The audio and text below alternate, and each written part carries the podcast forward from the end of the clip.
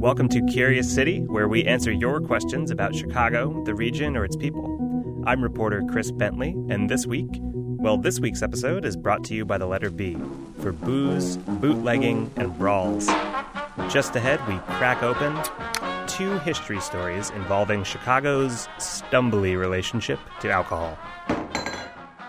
Curious City on WBEZ is supported by Old Town School of Folk Music with new class sessions in guitar, banjo, singing, and more. Classes available for beginners, advanced, adults, and kids. More at oldtownschool.org. And support comes from the University of Chicago Graham School of Continuing Liberal and Professional Studies Editing Certificate Program. There's an online information session August 13th. Details are available at grahamschool.uchicago.edu. Who's the What is going to be? when where, Where do I? Why is it? how many What is the. what? I'm Chris Bentley, and welcome to Curious City, where we serve up answers to the questions you order. If you're fond of fine cocktails, maybe you've been to one of those new bars with an old style, a modern speakeasy. No sign, no windows, a hushed vibe, a general air of exclusivity. For example, there's the Violet Hour in Chicago's Wicker Park neighborhood. You just have to know where to enter. The faux speakeasy is a popular style these days, but what were Chicago's original, authentic speakeasies like? The ones from the days of Al Capone? We got a question along those lines from Virginia native Elena Haji Michael. Where were there speakeasies in Chicago, and why were these buildings particularly well suited to house speakeasies? To answer Elena's question, let's do a little time warp.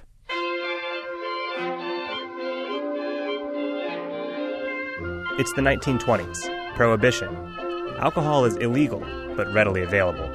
So if you're looking for a drink in the dry years of Prohibition, where do you go? You go to a speakeasy, an unlicensed or illegal saloon. But you're hard pressed to see what a typical Chicago speakeasy is. Thousands of places pass around booze during Prohibition. Some aren't even bars per se, but basements or backs of restaurants, anywhere you can covertly enjoy some alcohol. So, what to do? We found a few common elements that made it easy to get away with skirting this very unpopular anti alcohol law.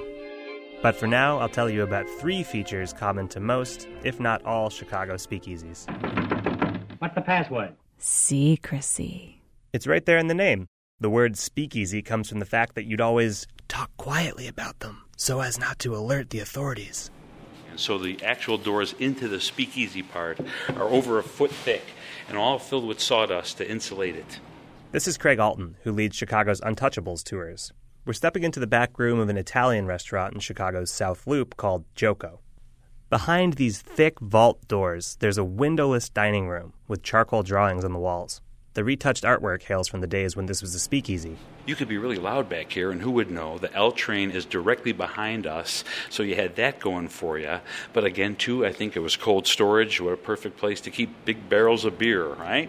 A lot of speakeasies were windowless boxes like the back room at Gioco. In the north side neighborhood of Andersonville, there's Simon's Tavern. It got its start in a cramped basement, accessed by a back alley off Clark Street. According to the bar's present owner, Scott Martin, Swedish immigrant Simon Lundberg found his cafe patrons spiking their coffee with whiskey. Martin says by 1926, Simon had made enough money from legitimate businesses to buy the building next door, where the bar is today. A lot of old Swedes were going, Simon, I don't want to drink the whiskey and the coffee. I want to drink the whiskey straight. In 1929, he got the okay to open up the business in the basement. It's called the NN Club.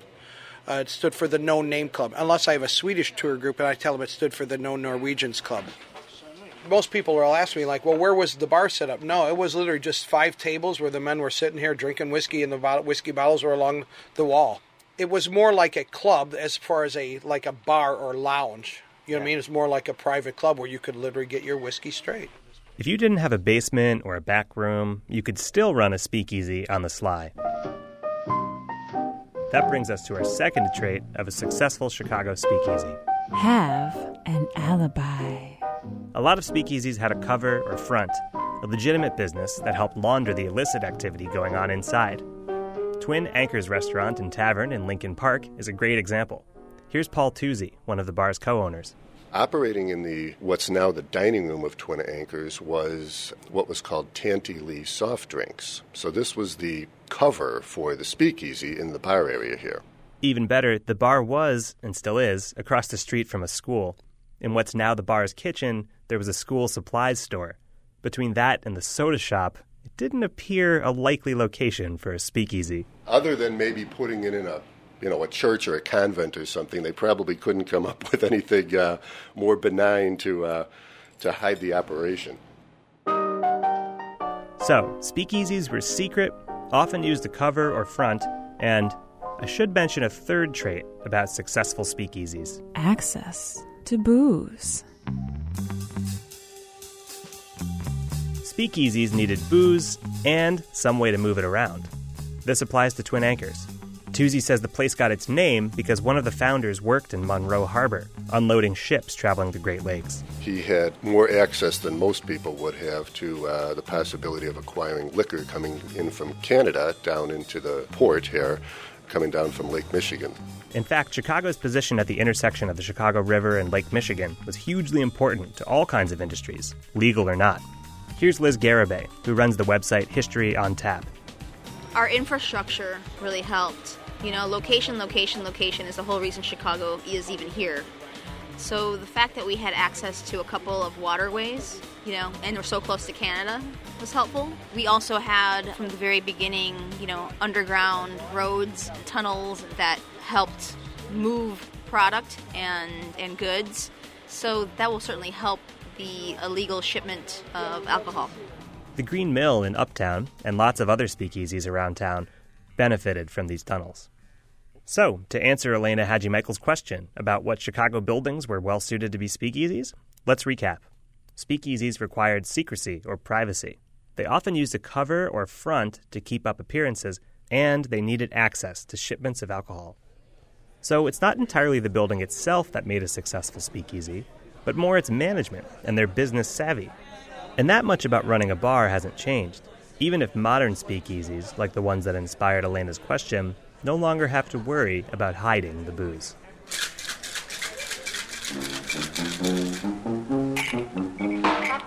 In case you forget these traits, we've got a handy graphic to remind you of all of them. Maybe you can use it during your next bar or speakeasy crawl. That's at wbez.org slash curious city.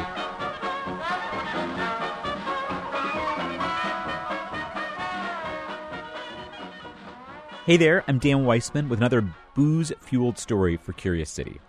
You might be surprised to know that decades before Prohibition, some Chicago neighborhoods could decide whether or not to serve alcohol. And in one case, a conflict over serving booze contributed to all out vegetable warfare.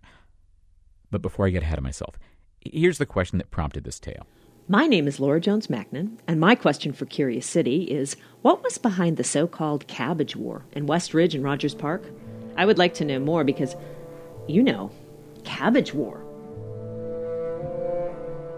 Well, Laura, the roots of the Cabbage War go back to the 1850s when Northwestern University in Evanston instituted a four mile radius zone that banned the sale of alcohol. The dry zone extended to what became the village of Rogers Park. Rogers Park had successful businessmen who commuted outside of the dry zone limit and they could easily grab booze on the way home. But it was a different story in the area west of Rogers Park, West Ridge. West Ridgers did not commute so much. They were mostly farmers. Farmers who wanted a drink after a long day's work. Three of West Ridge's four taverns operated in the shadow of Northwestern's ban. So, in 1890, West Ridge incorporated as its own village, a village that could have as many taverns as it pleased.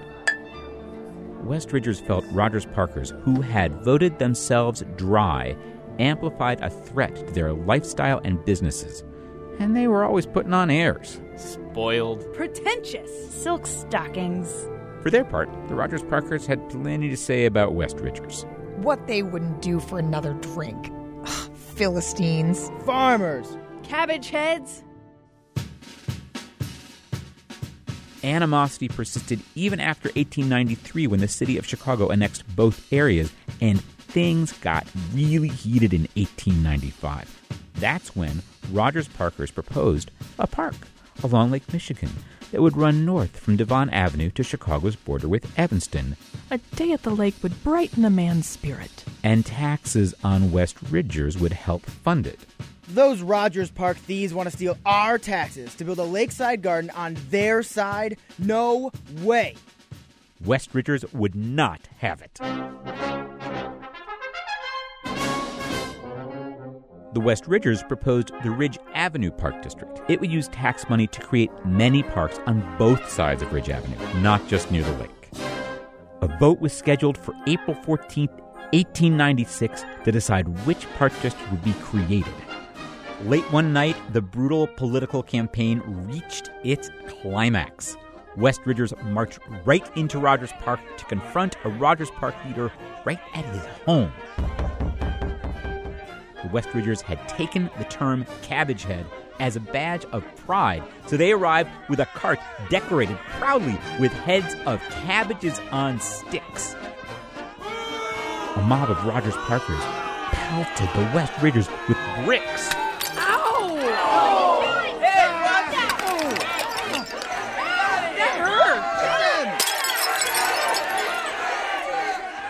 By the end of the night, Sheridan Road was littered with stovepipe hats and smashed cabbages.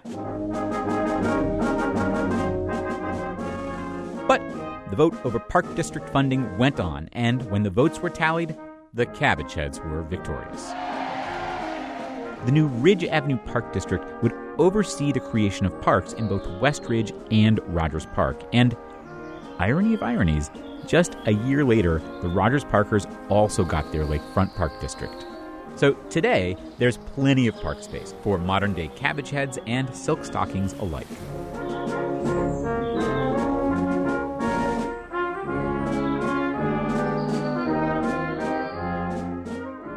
Reporting for our stories came from Chris Bentley as well as Simran Khosla, who put together a sweet animated version of our Cabbage War story. That's at wbez.org slash curious city. While you're online, look us up on iTunes. If you're a fan, and we know you are, right? Subscribe or leave us a review to let us know how we're doing. I'm Dan Weissman.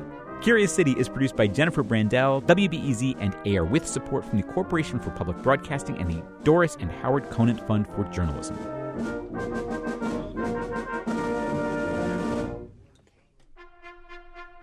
Curious City on WBEZ is supported by the American Foundation for Suicide Prevention, understanding and preventing suicide through research, education, and advocacy. Chicago area residents can join the American Foundation for Suicide Prevention for the Out of Darkness Chicagoland Community Walk. Registration, information, and support at www.chicagowalk.org.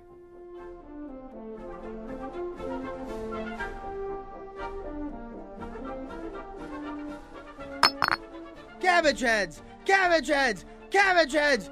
Cabbage heads! That's so good.